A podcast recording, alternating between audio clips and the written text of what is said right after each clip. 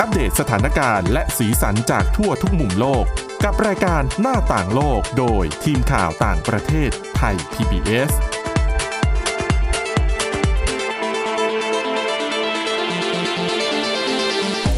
วัสดีค่ะ ต้อนรับคุณผู้ฟังเข้าสู่รายการหน้าต่างโลกนะคะ มาอัปเดตสถานการณ์แล้วก็สีสันจากทั่วทุกมุมโลกกับทีมข่าวต่างประเทศไทย PBS ค่ะ วันนี้กับคุณจารุพรโอภาสรัฐนะคะ แล้วก็ดิฉันทิพย์ตะวันเทระในยพงค์ค่ะ สวัสดีค่ะ สวัสดีค่ะ วันนี้นะคะเรามีเรื่องราวของการประท้วงในต่างประเทศมาฝากกัน ซึ่งจค่ะริงๆเนี่ยช่วงเนี้ยเราเห็นการประท้วงเยอะมากทีเดียว โดยเฉพาะเรื่องของการ ขอขึ้นค่าแรงบ้างแหละ หรือว่าค่ะเกี่ยวข้องกับเรื่องของค่าครองชีพที่พุ่งสูง เรื่องของการทำงานต่างๆ แต่ล่าสุดที่เป็นการประท้วงใหญ่อย่างมากเลยในฝรั่งเศส ก็คือการประท้วงต่อต้านในเรื่องของการปฏิรูประบบบำนาญถูกไหมคะ ถูกต้องค่ะ อันนี้ต้องบอกก่อนว่า ถ้าเกิดว่าใครติดตามข่าวก็จะรู้ว่าเอ๊ะเหมือนจะเคยมีไปแล้วหนึ่งรอบ คือในสัปดาห์นี้ก็เกิดขึ้นอีกหนึ่งรอบ คือถ้าเกิดว่าใครได้เห็นภาพก็จะเห็นว่า ก็ค่อนข้างที่จะรุนแรงอยู่เหมือนกัน เพราะว่าก็มีการใช้แก๊สน้ำตาเพื่อที่จะสลายกลุ่มผู้ชุมนุมอะนะคะ ต้องบอกก่อนว่ากลุ่มผู้ชุมนุมเนี่ยมีหลายจุดมาก ทั้งในตัวปารีสเองแล้วก็อีกหลาย ๆ เมืองเขาบอกว่ามีประมาณถึง 200 เมืองเลยนะคะ ที่เกิดการประท้วงขึ้นมา โดยคทางนประท้วงนี่กี่นานเยอะเท่าไหร่ จริง ๆ ก็มีเป็นล้านเลยไหเกินล้านค่ะ ต้องบอกก่อนว่าคือจริง ๆ ทางการเขาเปิดเผยมานะคะ ว่าอย่าง รอบของการประท้วงล่าสุดก็คือเมื่อวันอังคารที่ผ่านมาเนี่ยการประท้วงครั้งนี้เนี่ยเขาบอกว่ามีคนมารวมตัวกันในกรุงปารีสเนี่ยมากกว่า 86,000 คน แต่ทางสหภาพแรงงานเขาระบุว่า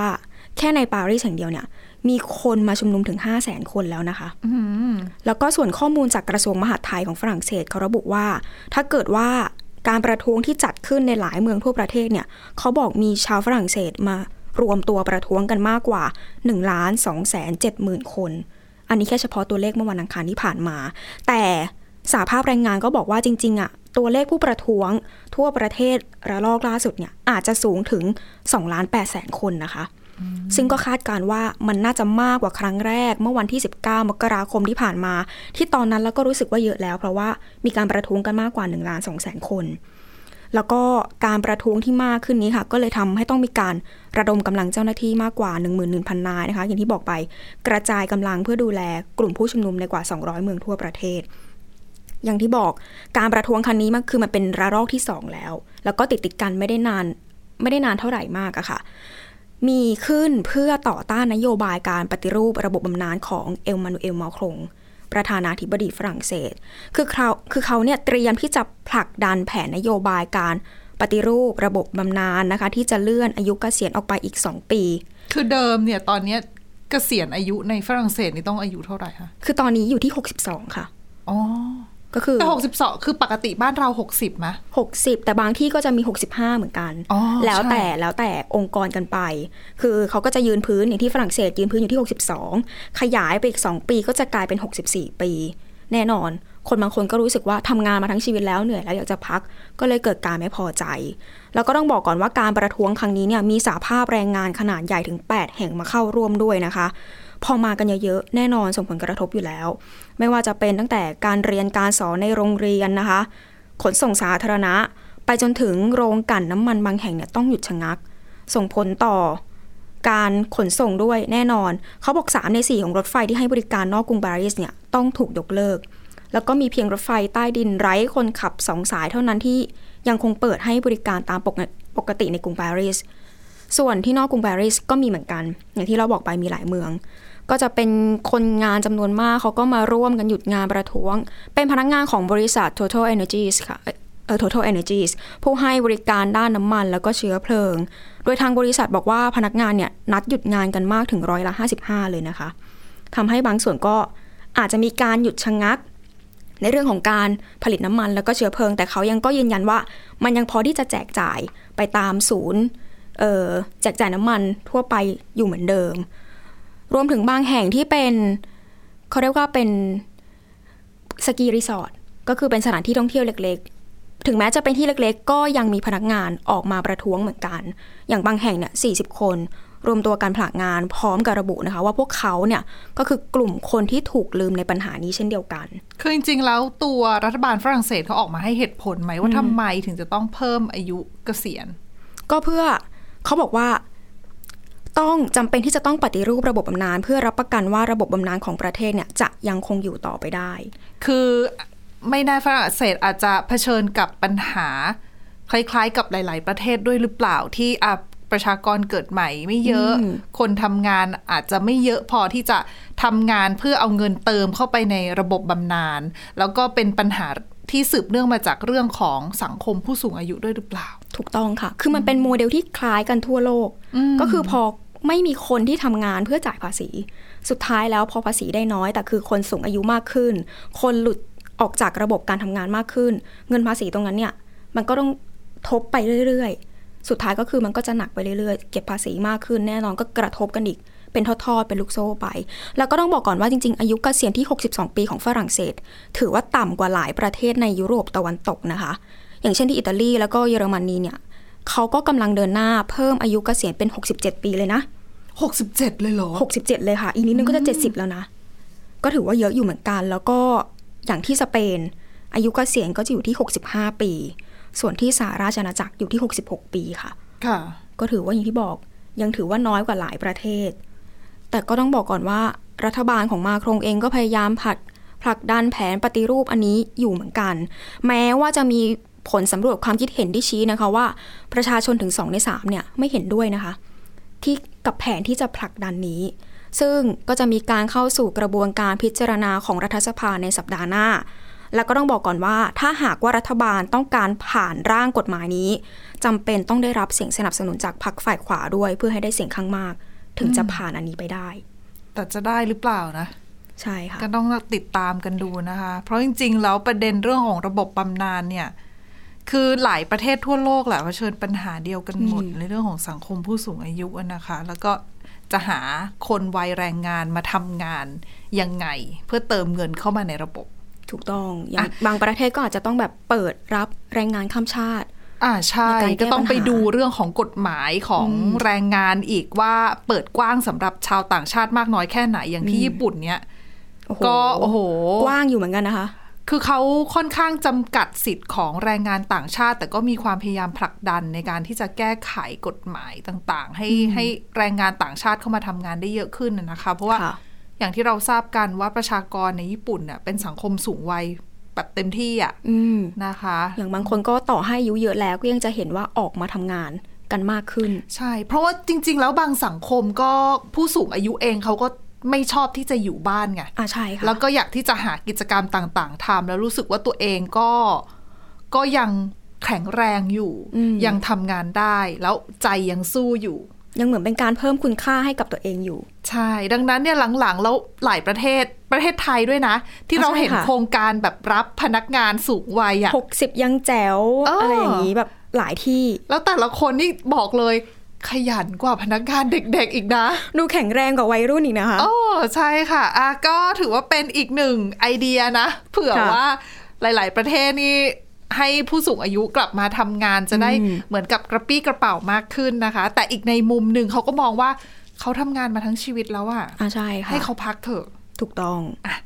นอกจากที่ฝรั่งเศสการประท้วงใหญ่ก็มีอีกที่หนึ่งก็คือที่อังกฤษนะคะ เขาบอกว่าประท้วงอันนี้เนี่ยเป็นการผละงานประท้วงครั้งใหญ่ที่สุดในรอบ 10 ปีของอังกฤษเลยนะคะ โอ้โหเยอะขนาดนั้นเลยเหรอใช่ที่ฉันค่ะเห็นภาพที่ฉันก็ว่าเยอะแต่ไม่คิดว่ารอบสิบปีเลยอะคือแต่ละสื่อก็คือรายงานบอกเลยบอกว่าในรอบ 10 ปี แต่ตัวเลขต้องบอกก่อนว่าอาจจะไม่เยอะเท่ากับที่ฝรั่งเศส ตัวเลขจริง ๆ ของผู้ประท้วงเนี่ยในอังกฤษ มีอยู่แค่ประมาณ 5 0 0 0 0 0 คนนะคะ ค่ะ แต่ถือว่าอย่างที่บอกเยอะที่สุดในบ้านเขาแล้ว ต้องบอกก่อนว่ากลุ่มผู้ประท้วงเนี่ยก็มีตั้งแต่เป็นครูค่ะเจ้าหน้าที่มหาวิทยาลัยข้าราชการรวมไปถึงคนขับรถไฟ ก็มีทั้งในกรุงลอนดอน แล้วก็อีกหลายที่ คือการประท้วงที่นี่ไม่ได้ในเรื่องของระบบเกษียณค่ะอย่างที่ฝรั่งเศสแต่เป็นเรื่องของปากท้อง นัดหยุดงานเพื่อประท้วงต้องการเรียกร้องให้มีการขึ้นค่าจ้างค่ะ อย่างที่บอกไปว่า น่าจะมีผู้ประท้วงราวๆ5 0 0แสนคน ซึ่งก็ถือเป็นการนัดหยุดงานครั้งใหญ่ที่สุดในรอบ 10 ปี ส่งผลกระทบอีกแน่นอน อย่างที่บอกมีครูมีเจ้าหน้าที่มหาวิทยาลัยอย่างเงี้ยค่ะทำให้โรงเรียนหลายแห่งต้องงดการเรียนการสอนเป็นการชั่วคราว กองทัพเองก็ต้องเตรียมความพร้อมให้ความช่วยเหลือที่บริเวณชายแดนของประเทศ และที่สำคัญค่ะยังส่งผลกระทบต่อภาคส่วนอื่น ๆ อีกหลายด้าน อย่างเช่น ภาคการขนส่ง รถไฟส่วนใหญ่เนี่ยต้องระงงับให้บริการเป็นการชั่วคราวนะคะ โดยด้านบริษัทรถไฟอังกฤษเขาคาดว่ามีเพียง 30 30%เท่านั้นนะคะ ที่ยังคงให้บริการตามปกติ พร้อมทั้งออกมาเตือนว่าการหยุดชะงักของการให้บริการนี้อาจจะลากยาวไปอีกหลายสัปดาห์ด้วย ขณะที่ในส่วนของราชการ ในส่วนของราชการเนี่ยจาก 5 0 0แสนคนก็มีผู้ประท้วงประมาณ 1 0 0 0 0แสนคน ซึ่งก็มาจากหน่วยงานต่างๆ ทั่วประเทศค่ะประมาณ 123 หน่วยงาน เขาก็มารวมตัวเรียกร้องถึงปัญหาค่าจ้าง เงินบำนาญแล้วก็ความมั่นคงในการจ้างงานเช่นเดียวกัน พร้อมทั้งออกมาเตือนด้วยว่า จะมีการนัดหยุดงานร่วมกันอีกในภายภาคหน้า ส่วนในภาคของการศึกษาต้องบอกเลยว่าทั้งครูทั้งครูนะคะแล้วก็พนักงานมหาวิทยาลัยเนี่ยเขาพร้อมใจกันผลางานมากกว่า 3 0 0แสนคน ซึ่งเป็นสัดส่วนที่สูงมาก จนส่งผลกระทบต่อโรงเรียนกว่า 23,400 แห่ง หรือตีเป็นประมาณ 85%ในอังกฤษแล้วก็เวลส์ค่ะ โดยหลายแห่งเนี่ยต้องปิดทำการเรียนการสอนแบบเต็มรูปแบบ หรืออาจจะปิดแค่เฉพาะบางส่วนตามเงื่อนไขที่พอจะเปิดได้ จริง ๆ ทางด้านของกระทรวงศึกษาธิการเขาก็ประมาณการนะคะ จากจำนวนโรงเรียนประถม แล้วก็มัธยมที่ได้รับทุนสนับสนุนจากรัฐบาลเขาตีว่ามีโรงเรียนประมาณ 43.9%เนี่ยที่ยังคงเปิดทำการเรียนการสอนแบบเต็มรูปแบบได้ค่ะในช่วงที่เกิดการผลักงานนี้ ส่วนอีก 42.8%เนี่ยเปิดได้แต่ก็ยังมีข้อจำกัด อาจจะบุคลากรไม่พอเปิดได้แค่บางห้อง หรือว่าสอนได้ไม่เต็มที่ ส่วนอีก 8.9%อันนี้ต้องงดทำการเรียนการสอนแบบเต็มรูปแบบเป็นการชั่วคราว ก็แน่นอนค่ะ พอมันเป็นเรื่องของการศึกษาริชิสุนักนายกรัฐมนตรีอังกฤษก็ออกมาประนามว่าการผลักงานครั้งนี้เนี่ยทำให้เด็กหลายล้านคนต้องขาดเรียนอื แล้วก็การประท้วงทั้งหมดนี้มีขึ้นเพื่อเรียกร้องให้มีการปรับเพิ่มค่าจ้าง คือต้องบอกก่อนว่าจากเดิมเนี่ยเขาได้เพิ่มกันที่ประมาณ 4-5%แต่ที่เขาต้องการเนี่ยเขาต้องการให้มากกว่าอัตราเงินเฟ้อที่ตอนนี้เนี่ยอังกฤษเผชิญอยู่มากกว่า 10%นะคะโอ้โหอืมไออัตราเงินเฟอ้อที่มากกว่า 10%เขาบอกว่าถือเป็นระดับที่สูงที่สุดในรอบ 40 ปีของอังกฤษด้วย เพื่อให้ ครอบคลุมทั้งค่าใช้จ่าย ทั้งค่าอาหารแล้วก็ค่าพลังงานที่พุ่งสูงขึ้น คือแต่ละคนบอกว่าทุกวันนี้ทำงานแบบชักหน้าไม่ถึงหลัง คือทำงานเพื่อประคองหาเลี้ยงชีพไปวันๆจริงคือเมื่อรายได้เราเนี่ยไม่ได้เพิ่มขึ้นเท่ากับอัตราเงินเฟ้ออะยังไงก็ไม่พอจากเมื่อก่อนที่เหลือเก็บไม่หลังๆก็ไม่มีแล้วๆต้องอาจดึงจะเงิไม่นมีเก็บพอออกมาใช้ใช้ด้วยอะนะคะถูกต้องค่ะ นี่แหละค่ะก็มันสะสมมาเรื่อยๆ จนทำให้หลังๆ วันเนี้ยหลาย ๆ เดือน เราก็จะเห็น ภาพมีการนัดจุดงานอยู่หลายครั้งออกมาประท้วงอยู่หลายระลอก อันนี้คือเป็นสิ่งที่อังกฤษเผชิญในช่วงหลาย ๆ เดือนที่ผ่านมานี้ แล้ววันก่อนที่ฉันเหมือนเห็นข่าวด้วยนะที่ IMF ออกมา เปิดเผยตัวเลขประมาณการเรื่องของ GDP เรื่องของเศรษฐกิจโลก อังกฤษเป็นประเทศสมาชิก G7 นะคะเพียงประเทศเดียวที่มี GDP ติดลบ อืมอ้อมันหนักขนาดนั้นนะคะ ใช่ค่ะ ดังนั้นเนี่ยสภาพเศรษฐกิจ ที่อังกฤษตอนนี้ถือว่าย่ำแย่อย่างมากแล้วคือประชาชนจะใช้ชีวิตกันยังไง ก็ต้องออกมาเคลื่อนไหวประท้วง ซึ่งก่อนหน้านี้เรา ถ้าที่ฉันจำไม่ผิดช่วงแรก ๆ ที่โควิด -19 เริ่มซาเนี่ยเห็นบุคลากรทางการแพทย์ออกมาก่อนอืมแล้วตั้งแต่นั้นมาก็จะมีหลายกลุ่มค่ะครูก็มีอย่างที่คุณจารุพรบอกค่ะ จริงๆเขาก็บอกว่ามันไออัตราที่มันเพิ่มขึ้นมาเงินเดือนที่มันเพิ่มอะมันเหมือนมัน ชะงักอยู่หลายเดือนแล้ว ไม่กระเตื้องไม่กระเตื้องขึ้นสักที แต่อัตราเงินเฟ้อเนี่ยมันพุ่งสูงขึ้นเรื่อยเราก็สถานการณ์ยังดูไม่มีวิแววว่าจะดีขึ้นเลยนะคะ เพราะว่าคืออย่าลืมว่าเวลาเราคุยกันเรื่องของอัตราเงินเฟ้อเราต้องไปดูด้วยว่าอะไรทำให้อัตราเงินเฟ้อมันพุ่งสูงทั่วโลก หนึ่งในนั้นก็ปัจจัยมาจากผลกระทบเรื่องของสงครามรัสเซียยูเครน ราคาพลังงาน ราคาของราคาอาหาร คือมันขึ้นกันไปหมดอะแล้วก็ใช่ค่ะเป็นกันไปทั่วโลกดังนั้นเนี่ยเงินเฟ้อมันก็เลยพุ่งสูงขึ้นกันไปนะคะๆแล้วมันยากที่จะหลีกเลี่ยงด้วยตัวของตัวเองอะค่ะ แล้วก็จริง ๆก็สัปดาห์หน้าเขาก็เปิดเผยกันอีกว่า จะมีการนัดหยุดงานประท้วงจากกลุ่มพยาบาล พนักงานหน่วยฉุกเฉิน นักปฏิบัติการฉุกเฉินการแพทย์แล้วก็เจ้าหน้าที่ด้านสาธารณสุขอีกด้วย คือปกติแค่ทุกวันนี้ หลาย ๆ พื้นที่เจ้าหอาน้าจจะที่ก็ทำงานไม่พอถูกต้องคือมีเจ้าหน้าที่ไม่พอค่ะสำหรับผู้ป่วยอยู่แล้วนะคะ ยังขาดแคลนแรงงานกันอยู่พอสมควร ยังก็ช่วงนี้ก็แน่นอนค่ะว่าต้องเห็นภาพการประท้วงในอังกฤษหรือว่าหลาย ๆ ประเทศทั่วโลกต่อไปเรื่อยนี่เราเจอแค่สงครามรัสเซียยูเครนเท่านั้นนะคะใช่ค่ะจะครบรอบหนึ่งปีแล้วด้วยๆถูกต้อง อีกจุดหนึ่งที่น่ากลัวจริงๆ ก็คือ ไต้หวันกับโอ้โหจีน คือก่อนหน้านี้เอ่อ คนในกองทัพสหรัฐนะคะเขาออกมาประเมิน คือประเมินจากสถานการณ์เนี่ยเขาบอกว่าถ้าให้มองว่าจีนจะบุกไต้หวันเมื่อไหร่เขาบอกว่าน่าจะต้องมีประมาณช่วงปี 2025 แล้วถ้าสมมุติว่าเกิดขึ้นจริง โอ้ถ้าสงครามอีกระลอกหนึ่งดิฉันว่าโลกนี่ก็น่าจะอ่วมหนักขึ้นนะคะ แต่ว่าอะอย่างไรก็ตาม เรื่องของความตึงเครียดในภูมิภาคเอเชีย ค่ะคุกรุ่นมากทีเดียวนะคะอืมคือมองในแง่หนึ่งหลาย ๆ คนก็มองว่าเป็นเพราะว่าจีนแผ่ขยายอิทธิพล เยอะมากแล้วสหรัฐอเมริกาก็ปล่อยให้จีนอ่าทำในสิ่งที่จีนอยากจะทำในสัปตั้งแต่สมัยของโดนัลด์ทรัมป์แล้วนะคะค่ะที่เรื่องของนโยบายการต่างประเทศเขาที่อาจจะไม่ได้รุกหนักเหมือนกับรัฐบาลชุดอื่น ๆ ดังนั้นพอโจไบเดนขึ้นมาเป็นประธานาธิบดีสหรัฐอเมริกาก็กลับมา ทวงคืนอิทธิพลของสหรัฐอเมริกาในภูมิภาคนี้ก็พยายามที่จะเข้ามากระชับความสัมพันธ์กับประเทศต่างๆ ที่เคยเป็นพันธมิตรใกล้ชิดกับสหรัฐค่ะหนึ่งในนั้นคือฟิลิปปินส์ค่ะ ฟิลิปปินส์นี่ในช่วง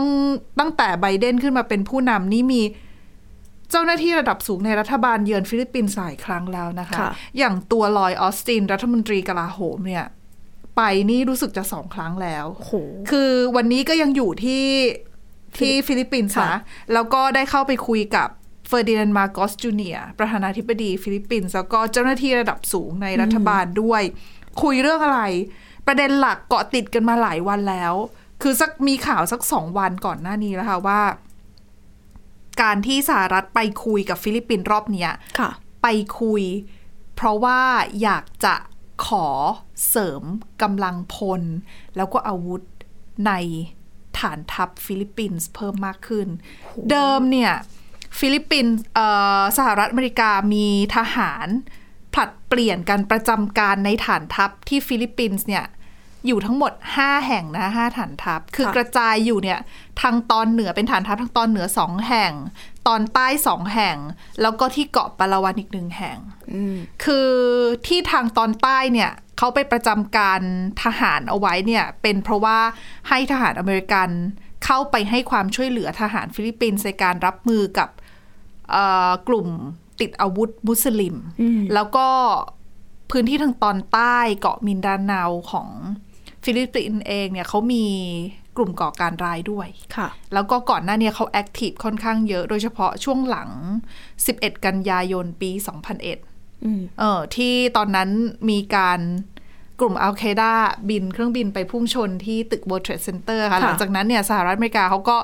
ใช้นโยบายทำสงครามกับกลุ่มก่อการร้าย หนึ่งในพื้นที่ที่เขาส่งทหารมาให้ความช่วยเหลือ ในการรับมือกับกลุ่มก่อการร้ายก็คือ นี่แหละฟิลิปปินส์ค่ะ ก็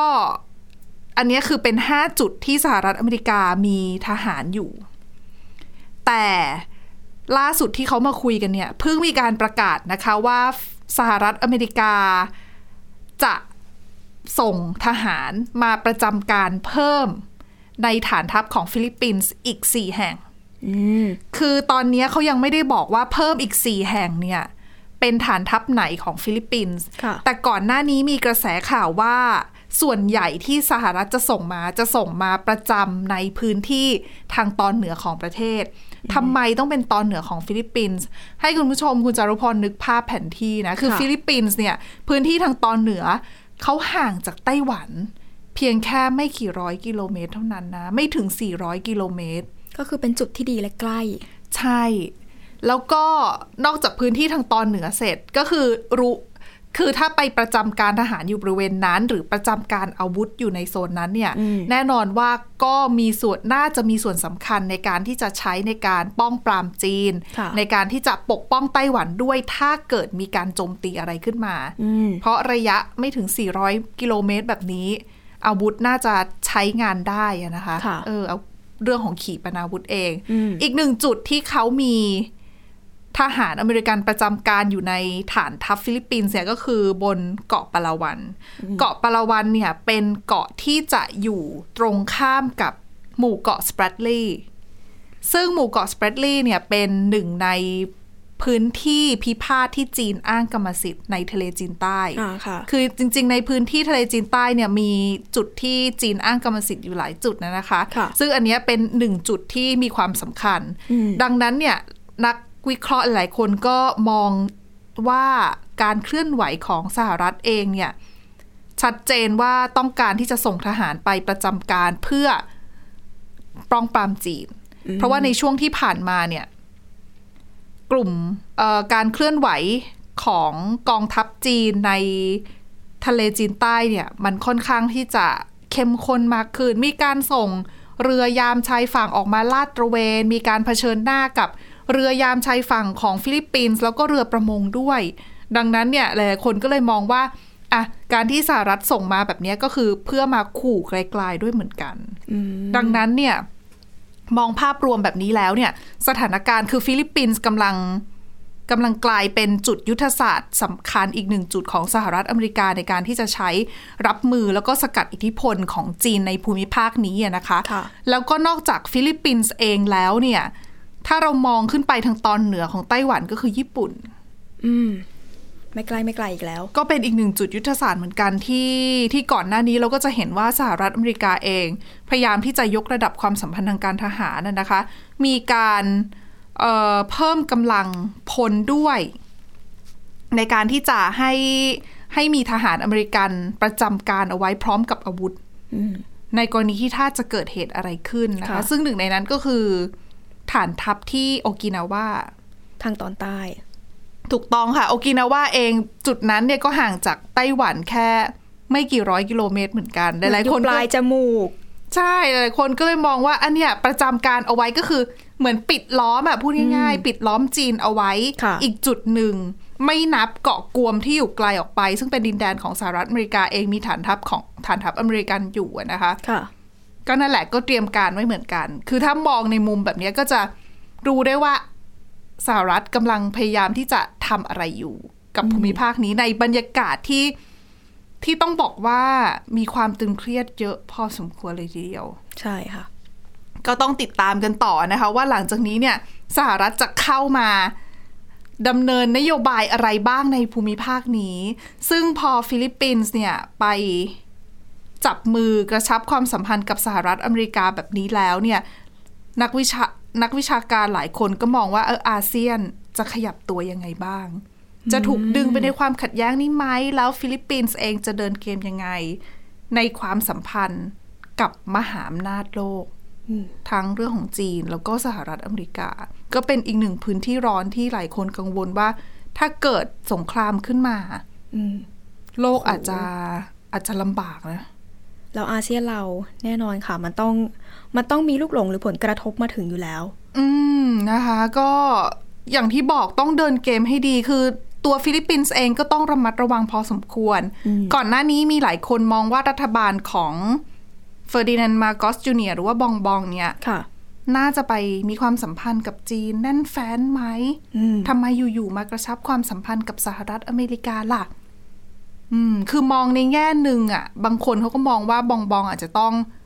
ถ่วงดุลอำนาจจีนกับสหรัฐให้ดี